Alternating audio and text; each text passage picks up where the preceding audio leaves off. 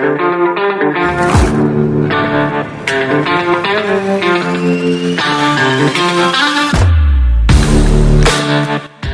friends. You have now entered the Man Cave Podcast with Dan Casper, a podcast where we talk mostly about sports, but sometimes we mix in some other fun topics and conversations. So sit back and join us on this episode of the Man Cave Podcast with Dan Casper. What's up, everybody? Welcome to this episode of the Man Cave Podcast, brought to you by our awesome friends from Hy-Vee and Toyson Ford. I am your host, Dan Casper, as always. Appreciate you checking out this episode of the Man Cave Podcast. We will be continuing our Green Bay Packers position preview series in this episode, taking a look at the secondary uh, of this team. And I think this safeties group is going to be a group to watch when it comes to training camp and, and these preseason games. And I'll explain it coming up here, but we're going to take a look at the safeties and the cornerbacks for this Packers team as we continue our uh, preview series with training camp getting set to start in a couple of days from now. But uh, we're going to lead things off on this podcast. We're going to talk some Milwaukee Brewers. Brewers dropping the series against the Braves, but Sal Frelick was the story. You know, on Friday when, when Brandon was in, we kind of said, you know, this this could be a good test, good litmus test for for the Brewers going up against this Atlanta Braves team. Um, you know, Brewers have been playing some really good ball. The bullpen has been playing or has been pitching really, really well. Christian Yelich doing his thing. William Contreras, you know, uh, playing pretty darn solid as well. Brewers are winning some series. They were winning some games, and now they're they going up against one of baseball's best, if not baseball's best. So it was kind of a good test. We, we thought this would be a good test. Well, we know the Brewers dropped two out of three, but they were competitive games. They were close games, grinded out games. So how would you grade this team? And maybe for some of you, you're like, no, they, they dropped two out of three. It's a failure. They didn't pass it. Some maybe, you know, Burnsy didn't pitch in the series. Brandon Woodruff's going to be coming back given what uh, you know how this team and, and, and maybe you're thinking hey they're going to add a bat too. Maybe you're the glass half full type of mindset with this thing. And you're like you know what? I'm going to give them a little bit of a higher grade than than not fail. So what what would that grade be? Or how would you how would you assess if we, if we use this mindset as, or if we use this as a litmus test how would you assess from what you saw from from the brewers this past weekend? Okay I'll give you mine here, but I'm going to give you uh, all a chance to, to, chime in here first. First, let's recap this uh, this series before we look ahead to to the Red series uh, as well. So you go back to you know Freddy Peralta start who, who Freddie picked up the loss. He went five innings, giving up six earned runs, a couple home runs on there too. And this was Freddie his first start after the All Star break. Before that, looked pretty darn good. Hoping maybe okay, this is going to be trend upward. It's going to be the Freddie from, from a couple years ago. Well, yeah, and then the Brewers spotted him two runs early too, two runs in the bottom of the first, but the Braves able to uh, get those back go up one. In the second, tacked on a couple more. In the third, Brewers tacked on some a couple runs in the sixth, but just they they couldn't catch up to, to the Braves. So it was a six to four loss uh, for the Brew Crew in the series opener on uh, on Friday. But again, you know, I think uh, the one thing you're looking at is like, ah, Freddie giving up six earned runs there. You'd like to see a little bit more of a consistency uh, from from Peralta this year. We haven't seen you know the the All Star version of Freddie from uh, from a couple years ago. But right now he's six and eight with that four point seven two ERA. You'd like to see that's probably a little bit better from one Freddy Peralta. Uh, and then we go back to, you know what, I might hold on to Saturday's game here because we're going to talk a little Sal Frelick here. So we're going to skip over Saturday here for a second. No, no, I'll go in order, then we'll get back to Saturday here. So Saturday's game, obviously, Sal Frelick, Sal Frelick, Sal Frelick, Sal Frelick. Uh, we'll, we'll get to him here in a second. Adrian Houser, though, went six innings, giving up just six hits, three earned runs, struck out 10. No decision there but uh, lowered his ERA down to a 3.86. Uh, and it was it was a Sal Frelick show, making his major league debut, three for three. including the sacrifice fly in the eighth, the go ahead run in the eighth, making a couple of highlight web gem style catches in the outfield. Brewers with the come from behind victory. They were down three to nothing through three, tacked on a couple in the fifth, tied it up in the sixth. Then that uh, go ahead sac fly from from Frelick in the eighth. I mean, if I know a couple people who were at that game, and, and I saw Adam McCalvy, who covers the the Brewers, make the I think it was Adam McCalvy. It might have been another Brewers beat reporter, but uh, made the comparison. The energy in that uh, in that stadium was he thought you know kind of the, the first one that came to his mind was when Prince Fielder and Rickie Weeks made their debuts and they both had home runs. I mean, it was an electric atmosphere on Saturday. night. I would have loved to have been at the ballpark for for that game. But Brewers, with that come from behind victory, kind of led by and pushed by their youngster who made his debut. We're going to get to Sal here in just a second. So, Brewers then go into yesterday's game. Julio Teheran going up against his former team where he's made multiple opening day starts for them. Former two time All Star for, for the Braves. And he had a quality start. And Julio Teheran, you know, we know the story of what he's been like so far with the with the Brewers. Started off great his first few starts. He was that guy that wasn't getting a lot of run support, but he was doing his job and he was going above and beyond of what we what we kind of expected from him. And then, you know, right before the All Star break, a couple games before that, then then right after that, as he was struggling, attacking on a lot of runs, but the version that we saw yesterday looked like the version that we saw from the beginning part of his Brewers tenure. Julio going six innings, giving up just one earned run, striking out five. That uh, that home run there, but a bullpen that has been lights out as of late. Gave up uh, gave up the game yesterday. Peguero going uh, giving up three earned runs, and uh, the Braves putting up three runs in that eighth inning there to uh, to get the W to, to pick up that win four to two. So Brewers dropping a series. Reds winners of five in a row right now, I believe, and now just a half a game behind the Brewers for first place in the uh, in the division, which sets up this Brewers Red series starting tonight. We'll get to that here in a second. But back to Sal Frelick.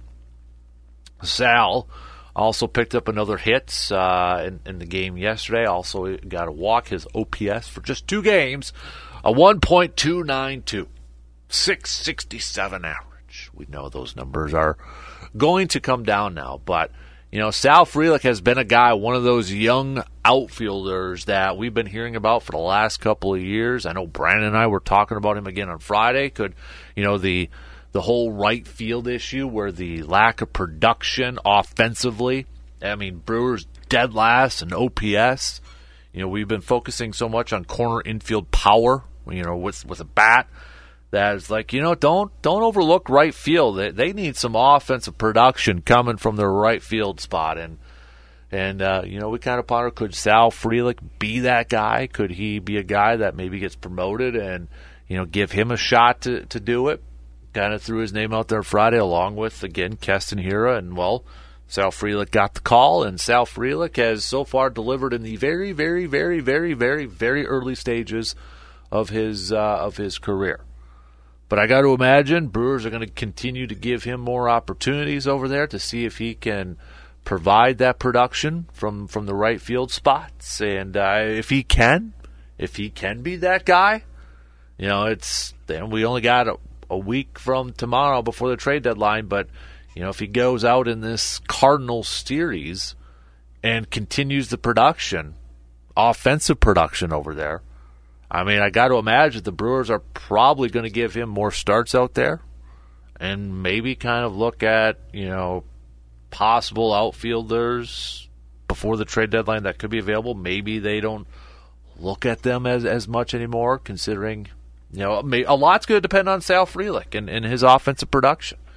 And it's going to be a small sample size, but if he goes out there and continues to hit against Cincinnati, and then, you know, we got Atlanta again coming up this weekend. We get another rematch against the Braves.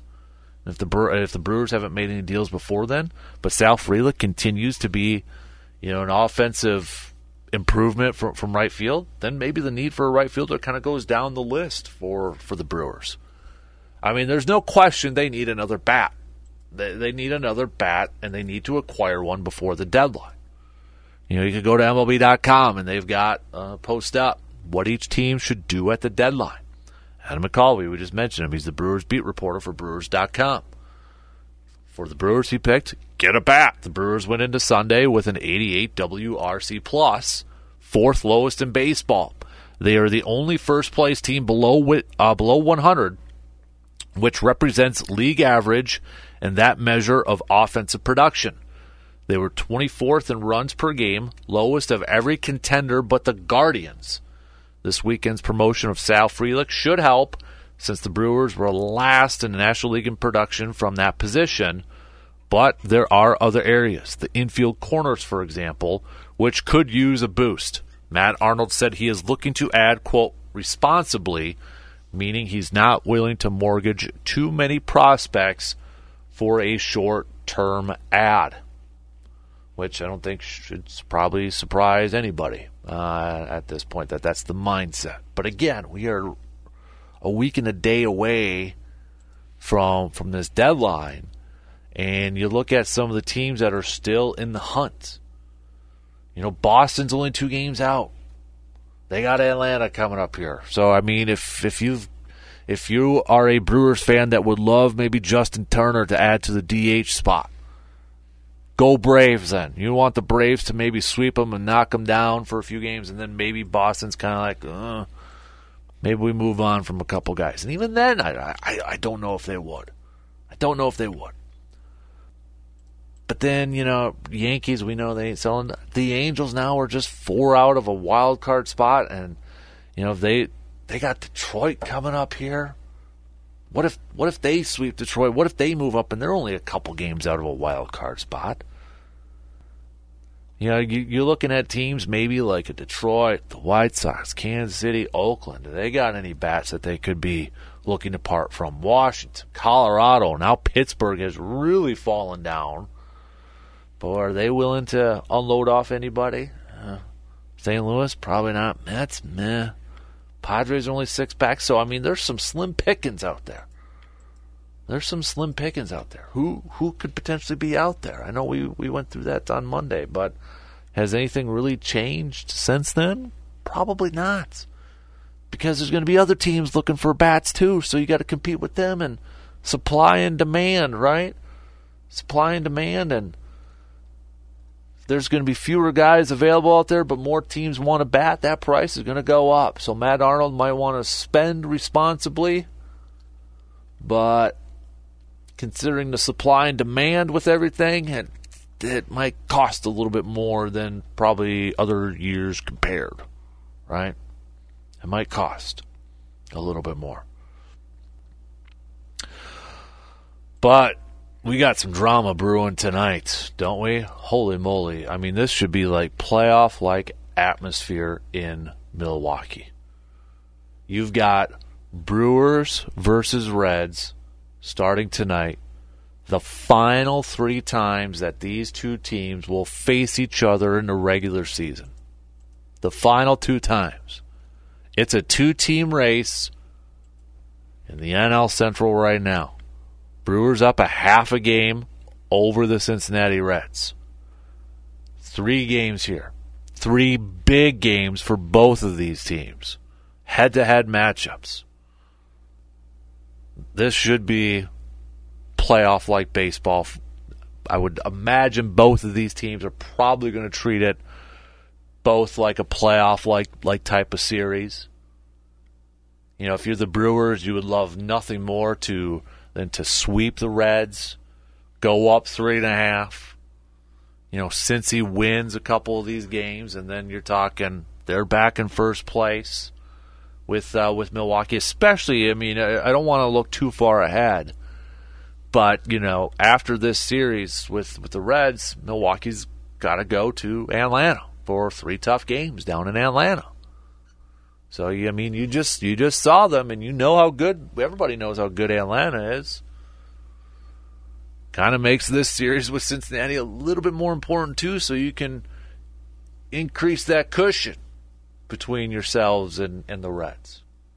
it kind of, you know, it, I hate to say it eases up here a little bit after that, but I mean, you know, after after that you got Washington, and then you got Pittsburgh, who's just, you know, struggling right now, and then you know Colorado, who's dead last, and then you got uh, the White Sox, you know, after that too, they're they're fourth in their division, so it eases up a little bit after this. Uh, well, after Cincinnati and, and, Atlanta coming up here, but then it picks back up. Dodgers and, and the Texas Rangers in the middle of August. Minnesota's in there too. Minnesota's, you know, right now three games up. They've been eight and two in their last ten, winners of three in a row. They've they've increased their cushion a little bit over Cleveland uh, by three games for the division, and then you got the Padres towards the end of the month of August, and who knows at what position they're they're going to be in at that point. Who knows what they're going to look like at that point? But this is a big time series coming up here right before the trade deadline, too. This might be, you know, maybe some last uh, impressions for some of these players to, to make for the front office. You know, going out there and saying, hey, you got to hold on to me. Don't include me in any trade proposals or anything like that. But, uh, know, before we, we preview this this red series, I asked you the, the how would you assess the, the Brewers' performance against the Braves if we use that as a as a litmus test. I would say, and I'm not a I'm not a big believer in you know moral victories when it comes to to sports. I mean, occasionally there might be that, but when I look at this series against you know the Braves and and you factor in a couple things, I'm not you know I'm still excited about the Brewers for this rest of this regular season and, and getting into the postseason. I think, all things considered, when you factor in Brandon Woodruff coming back, Corbin looks like Corbin. They've got a, a pitching staff that that can keep you in some games and win you some games, but they still need that extra batter too. I think this Brewers team is going to be a pesky team. They're not going to be a rollover team. You know, if they get to the postseason, they're not going to be a rollover team. They're going to be a team to, you know, that's going to give opponents' fits, maybe even win some games and win a series or two. You know, would I put the Brewers in the category with the Braves? You know, in that in that tier? No, I would not at this point. But I think there's some positives you can take away from, from that series against the Braves. And I think what that, that series told us is that, you know, Bray or the Brewers, they're a good ball club. They got some holes. They can improve some of those holes potentially by the trade deadline and and with just getting some guys back due to injuries, they're a good baseball team. And they're going to give whoever they play some fits, and they're going to give give them some tough games, and they're going to win some games against some good teams too. Brewers, Reds, kind of a playoff like series starts tonight. Let's preview it. It's pitching matchups here. Colin Rea it's going to go for the Brew Crew here. He's going to get to start five and four with a 4.64 ERA. Graham Ashcraft is getting the uh, the start for the Reds, who is five and seven with a 5.77 ERA. He is coming off of a win against the Giants back on the 19th, where he went six innings and gave up just two earned runs. In fact, you know he did pick up a loss against uh, the Brewers back on the 14th, but he only gave up one earned run in that game. He went six innings and uh, uh, five hits and one run in his last three starts. He's two and one. That one loss being against the Brewers there uh, too. So I mean, he hasn't been giving up a lot of runs in his last couple of uh, last couple of starts. I know his ERA so far this year is that 5.77, but in his last couple outings, it's been some quality starts over there. So we'll see what uh, version we get from him. He uh, uh, we'll we'll get the start for the Reds, but Colin Rea getting the start for the Brew Crew. Colin Rea coming off that no decision against Philadelphia, where he went five innings and giving up two earned runs back on the 19th.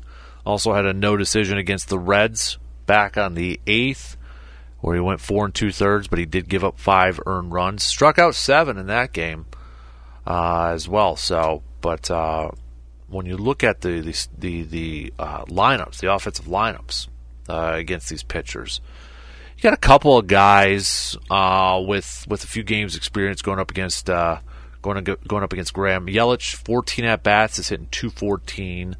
Willy Adames and 11 at bats is a career 273 hitter uh, against him.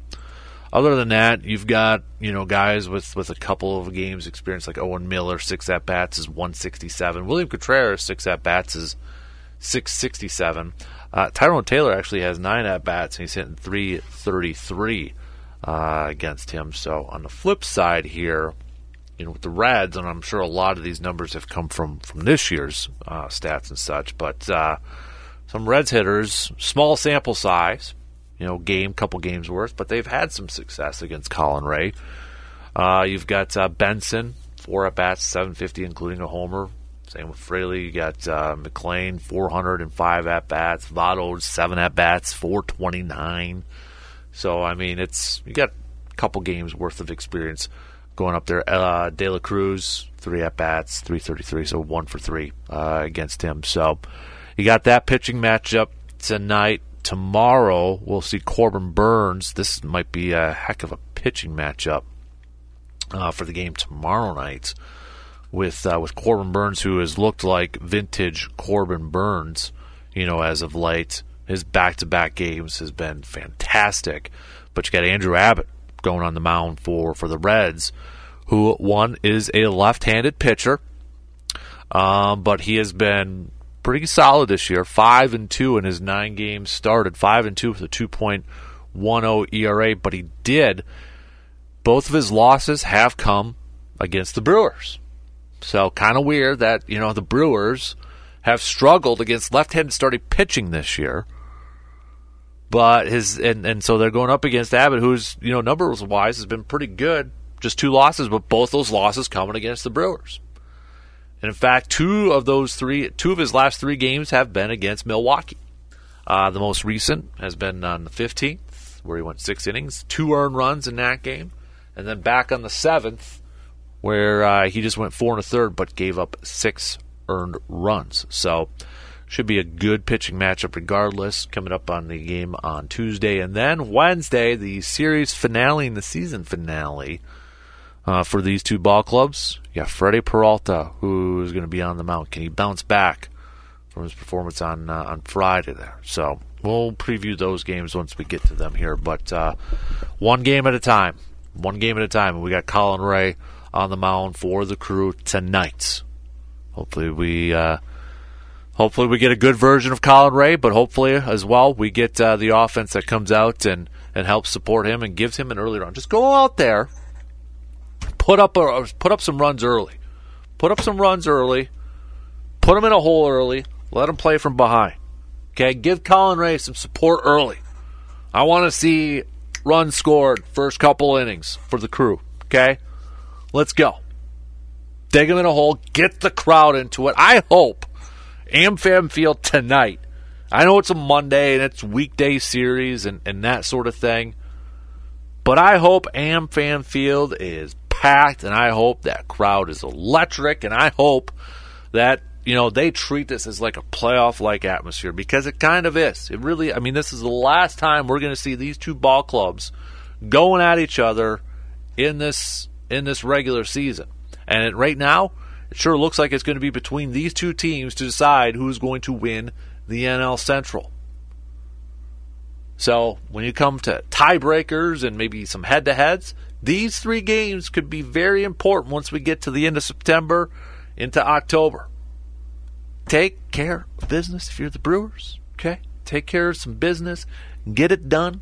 Crowd, if you're going, anybody in Milwaukee listening right now, you're going, make AmFam feel loud, Get behind your team, but Brewers, give them something to cheer about too. Okay? Put some runs up early. Let's get some dominant pitching performances here. And let's get a sweep. All right? Let's get a sweep. Let's let's move the Reds down three and a half in the division standings, okay? They've won five in a row. They're a young, exciting team. I think uh, across Major League Baseball, from the national side of things, the pundits and all that, they're all on the, you know, they, they like the Reds because of the young talent, Elly De La Cruz, who's an exciting, uh, great player, going to have a long career ahead of him. but let's show the rest of the baseball world too that the Brewers are a good team too. They're forced to be reckoned with. Let them fly under the radar here a little bit. I don't mind if the Brewers fly under the radar uh, a little bit here. But this is an opportunity right now for the Brewers that begins tonight to maybe knock down the Reds' peg.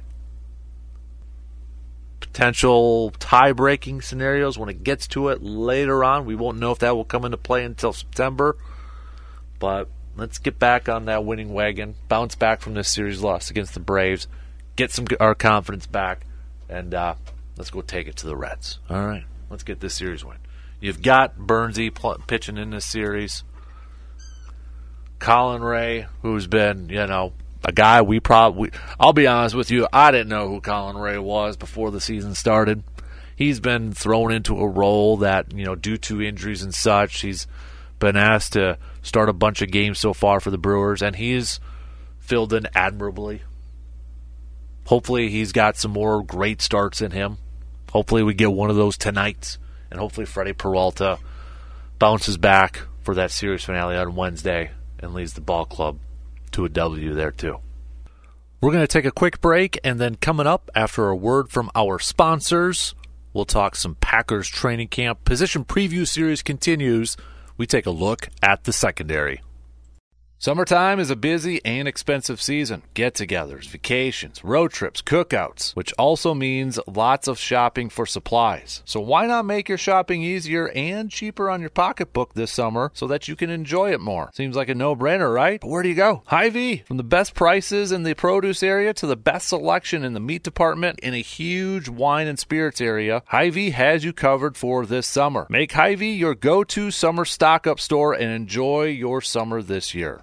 With all the running around you've been doing so far to Little League games and quick weekend road trips, are you starting to realize it's time to get a new vehicle? Where do you start though, since buying a new vehicle is a very big decision in your life? Well, take some of the stress off and make your decision easy by visiting Toyson Ford in Chippewa Falls. Family owned and operated, you can trust Toyson Ford when it comes to finding that new vehicle for you that fits in your budget, but also gets you to where you need to go. Having a proper vehicle to get you to those Little League games and family get togethers is important, and Toyson Ford knows that. Just visit Toyson Ford today. All right, let's continue our Packers position preview series with training camp practice numero uno coming up on Wednesday. We've got the shareholders meeting today.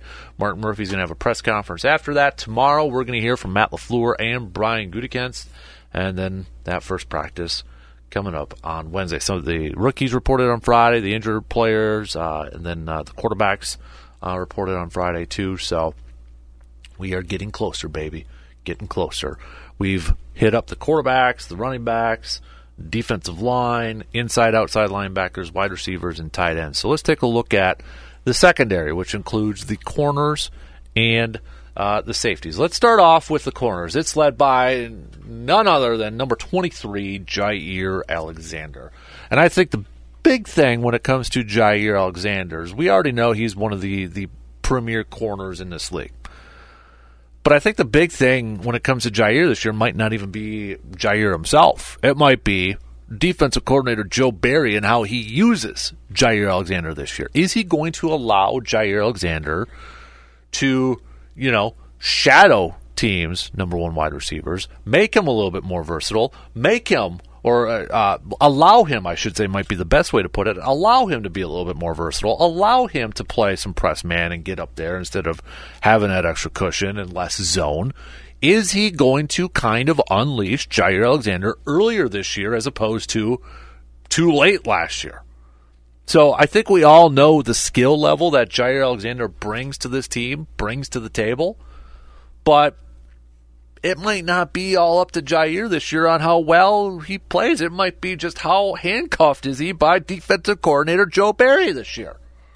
So that to me is is the biggest thing when it comes to these corners is what's the game plan going to be from Joe Barry this year? What, what what's he going to allow his corners to do?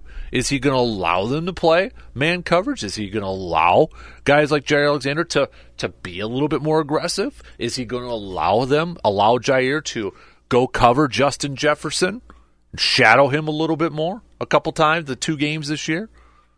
Uh, that to me is is is the biggest thing when when it comes to to Jaire. I don't have any concerns or, or questions about his game. It's just how much is he going to be handcuffed? What what's what's what's the what's the plan for him? What's the plan for for this group overall? And then you look at okay, so behind Jaire, right now it's Rasul Douglas as as your number two corner. Last year they tried him, you know, maybe slotting him in as, as that nickel slot guy, getting in there because it was Jaire and it was Eric Stokes as your top two to open up camp. Rasul is going to be going back to the outside, which I think suits him a little bit better. He's a bigger, uh, you know, bigger corner. Probably going to be matched up with with the bigger. I mean, the guy's six two and over two hundred pounds, and that's why a lot of people kind of assume too Rasul Douglas might be better suited for, uh, for for a safety role, and maybe eventually he he will develop into that. But right now, it sounds like they're going to keep him as that outside corner. So look, I look for an improvement from Rasul Douglas, and not say he was awful last year but he didn't make as many plays as the year prior, and maybe some of that was just due because of uncertainty and nobody really knew what to expect from Rasul Douglas, so he set the bar pretty darn high. But from all accounts, he's probably one of the hardest workers. He spends a lot of time film, watching film, in the building, staying past practice and that sort of thing. I love his mindset. I love his attitude. So I'm looking, you know, for Rasul Douglas to have a solid year. Then after that, it's like, okay, who is that nickel corner? Because it seems like nickel corner is more so a base defense than a typical base defense this year, having three corners out there instead of two. Well, it sounds like Keisean Nixon's going to have the first crack at it. Uh, mostly, we, we know Keisean for special teams and uh, for coverage, but also in the returning game. He ain't going to catch anybody by surprise, I don't think, this year uh, in the return game. So, but he's going to get a crack at at being that that slot guy. Uh, he's got the typical size. I mean, he's a smaller five ten, you know, guy over there, more suited probably to to cover those slot, those quicker, shorter slot receivers out there than what Rasul Douglas uh, was kind of last year.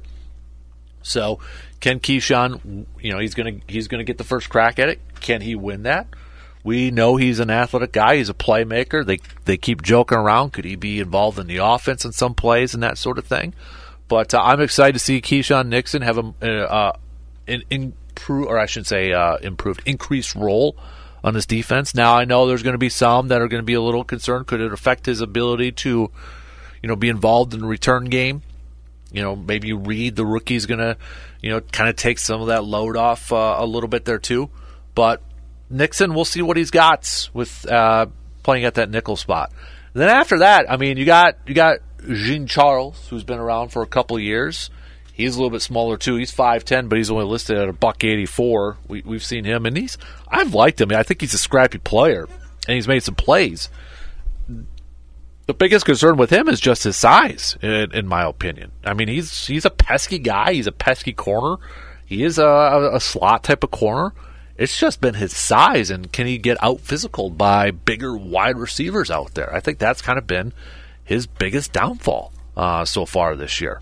So you got him on there. You got uh, uh, Corey Ballentine, who, has been around for a few years in, in, this league too. When it comes to these bottom end of the depth chart corners, a lot of it is going to be dependent on these guys are going to win jobs depending on how well they contribute in special teams.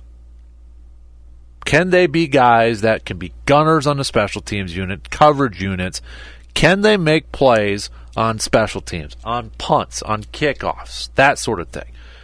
Jaire, Rasul Douglas, locked in. Keisean Nixon, position, locked in. Everybody else, you want to improve your stock at making the team from, from a cornerback standpoint, you got to make some plays in special teams. You got to make some plays in coverages. So, the Jean Charles, the the Ballentines, the maybe a, a, Tyrell Ford, or even you know William Hooper, or uh, the, you know Thomas, Kiondre Thomas, Carrington Valentine, who was a draft pick this year. I'm I'm kind of intrigued with him. To he's he's got some interesting skill sets. Six foot. He's listed as six foot, uh, about a buck ninety. Um, I'm curious to see him this this train. I, I mean, you know, you could say that for a lot of the rookies and, and a lot of the, the the younger guys coming in here. But but Carrington was a seventh round pick uh, for for the Packers this year, and and he comes in, and when you look at some of his his uh, draft, if you go back to the draft and you look at some of the scouts write ups and and one of the things that was kind of put out there, he's he's got the physical traits to to play corner. He's got that frame. But the instincts need to improve. The instincts, the fundamental fundamentals of playing that cornerback position need to improve a little bit. And maybe that's where, you know, he's a seventh round pick. If he wants to make this ball club, he's got to contribute on special teams. Because if you look at the next gen stats from, from the combine and all that sort of stuff, he ranked as the seventh highest corner in athleticism. Seventh highest corner. But it was his other scores like production score, 36th. Total score, overall cornerback rank, 27th. He's gone up against some good competition, you know, playing in Kentucky, going up against uh, some of those SEC teams and such. But I think he's got some work that he's going to have to, you know, he's he's going to have to climb up on that depth chart. There's some open positions, especially considering, you know, with with Eric Stokes starting to at least right now it could change before the season opens. But Eric Stokes going to be starting up on the pup list that was already that was already out there. So potentially another uh, another position opening up. But Valentine might be a guy, the rookie, to kind of keep your tabs on, keep keep your eyes open for, for him this year, or for, for training camp and, and uh, preseason. Because we know Green Bay likes to keep their rookies, right? They like to keep their rookies. They don't want to get rid of them too much or right away. They want to give them an opportunity. But I think if Valentine's going to make this ball club, he's got to do it on special teams. And, you know, going back to Eric Stokes, Eric Stokes, we really haven't talked a whole lot about him. You know, when he was at minicamp, we talked a little bit about him. We've kind of found out some of the injuries that uh, he suffered last year and such. But, you know, we've been focusing on Rashan Gary and his, you know, when is that guy going to come back? And when, when he does come back, how effective is he going to be on, on the field right away? Assuming he's going to have to knock off some of that rust. But how quickly can Rashan Gary be back to Rashan Gary status when he does hit the field?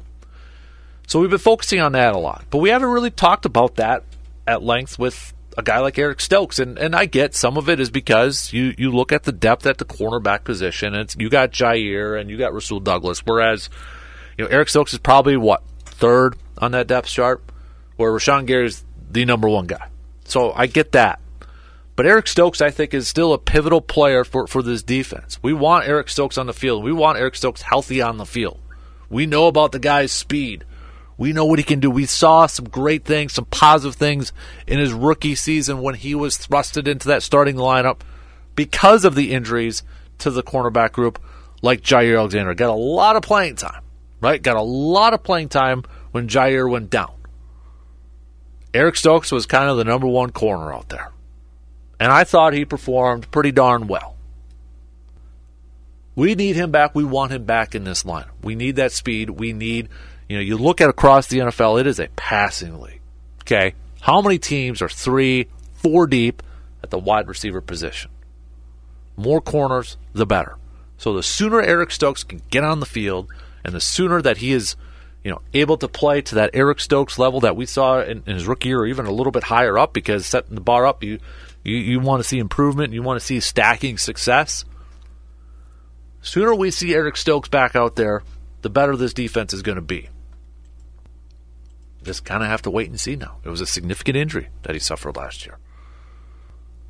But once he's back and everybody's healthy, your, your top four with with Jaire and Rasul, Keisean, and Stokes, I think that's a solid four. And probably the team's going to carry six or seven total corners into the season. But the wild card in this whole thing is Eric Stokes. Is he going to be on the active roster to begin the season? Or are they going to start him off the season on the pup list where he's going to miss the first few weeks? That's the difference between probably two or three jobs available on this roster is the Eric Stokes question. And right now we don't know. We don't know. And we won't know for a while yet. We got time. Not a whole lot, but we got some time. Moving to the safeties now. Safeties might be one of the, the jobs or one of the, the position groups with this ball club that we have an open job for. Darnell Savage is going to be the starter at one of those safety spots. But then, who's the starter next to him? Who's going to win that job? You've got Rudy Ford, who's been getting a lot of the reps next to him. Rudy Ford's been in the league for seven years, mostly for special teams play. Rudy Ford, you know, his big game last year was against the Cowboys where he got a couple picks. He's going to get the first crack at that. Packers brought in Jonathan Owens from the Houston Texans. Jonathan Owens' best year was last year. He was kind of spending some time up and down, practice squad, uh, act, you know, the regular squad, the 53 man roster with Houston. Last year, got more of an opportunity, cashed in, made the most of that. Packers bring him in this year on a free agent deal. You've got other guys on this on this roster too that have a few years uh, of experience. One of them being Tarvarius Moore. He had spent a few years with the San Francisco 49ers. And, and one thing too, you, you, look at some of it. I mean, the guy has played a lot of games for San Francisco. Is, is uh, last year he played 13. Every other year, I mean, he played 16 games. Special teams, you know, but you, you're bringing in a guy that's got a lot of snaps from, from the safety position. You factor him in there. They drafted Anthony Johnson Jr., who to me was one of my favorite draft picks from from the draft. And I know I, I share that that opinion. If anybody kind of follows like Ben Fennell, Ben Fennell has been on our program uh, a few times before, kind of a draft draft uh, expert out there he loved the Anthony the the Anthony Johnson pick too. I the fact that they got him was it the the seventh round I, I, I believe I thought that was a win uh, for for Green Bay there. Anthony Johnson from Iowa State. Yeah, seventh round here, but it's interesting too. One of the player comps that he has is John Johnson, who's right now a free agent uh, out there, but he's a corner turned safety. He's got athletic traits. He's got the physicality. Is he a little raw at that safety position? Yeah, he's a little raw. But he brings that physicality and that center field, that ball skills type of uh, experience to the safety position. I'm excited to see Anthony Johnson. Like I, after he was drafted, I thought, okay, and I think I might have had him in my Packers mock. I can't remember. But I'm excited to see Anthony Johnson. I hope he gets opportunities. I hope he gets plenty of opportunities this training camp and this preseason to showcase what he can do. And I know I'm kind of putting him high on a pedestal for a seventh round pick. I think the Packers hit a home run, him still being available in the seventh round there.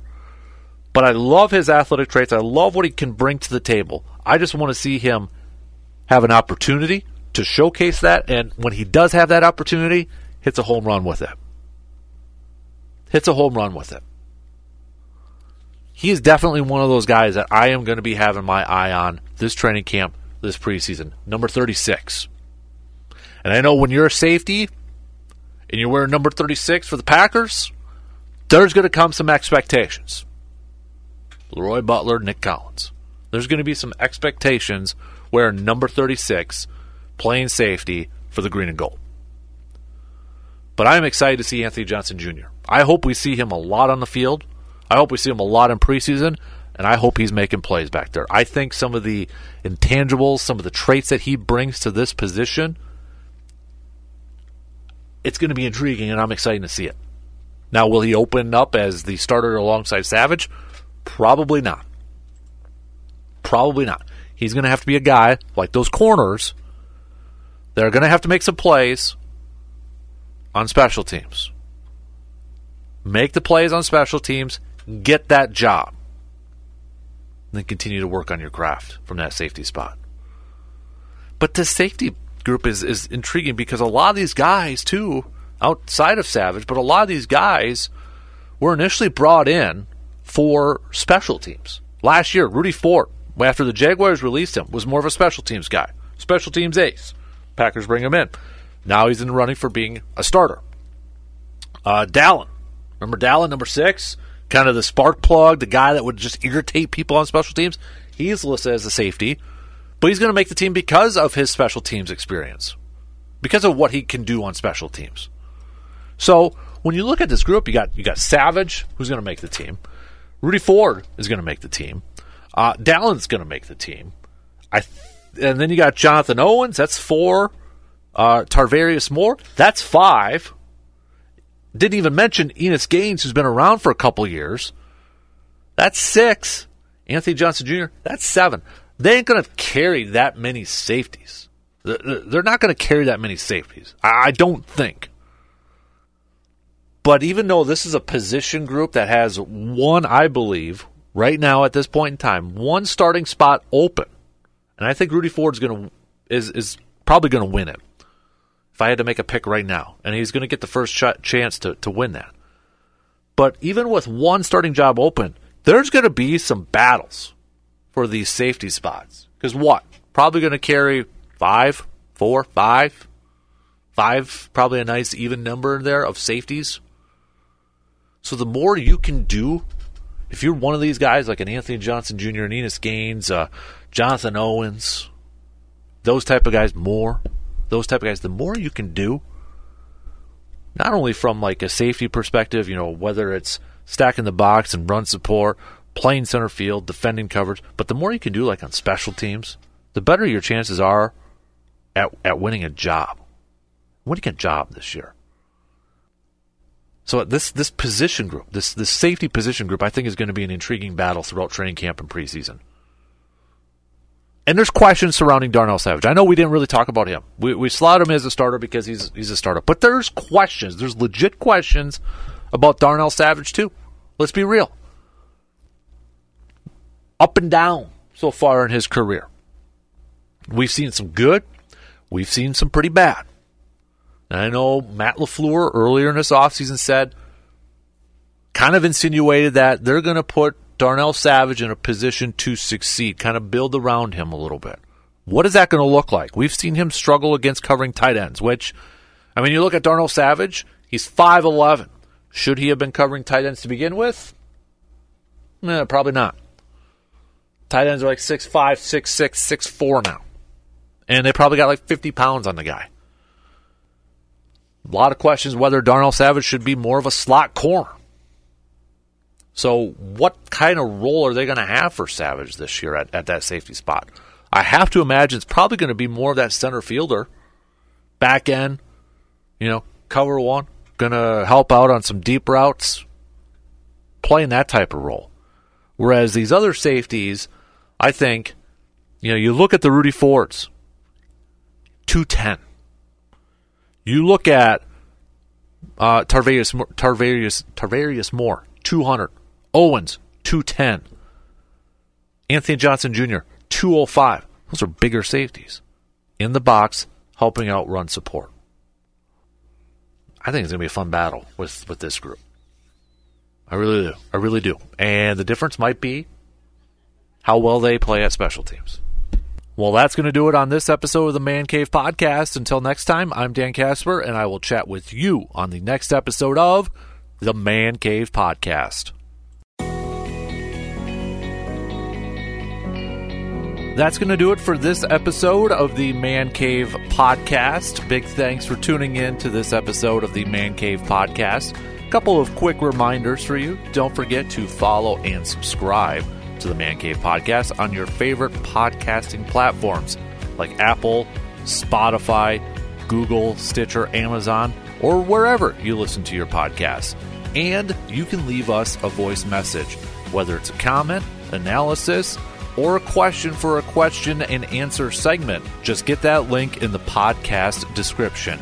Also, don't forget to rate and review the podcast if you haven't done so already.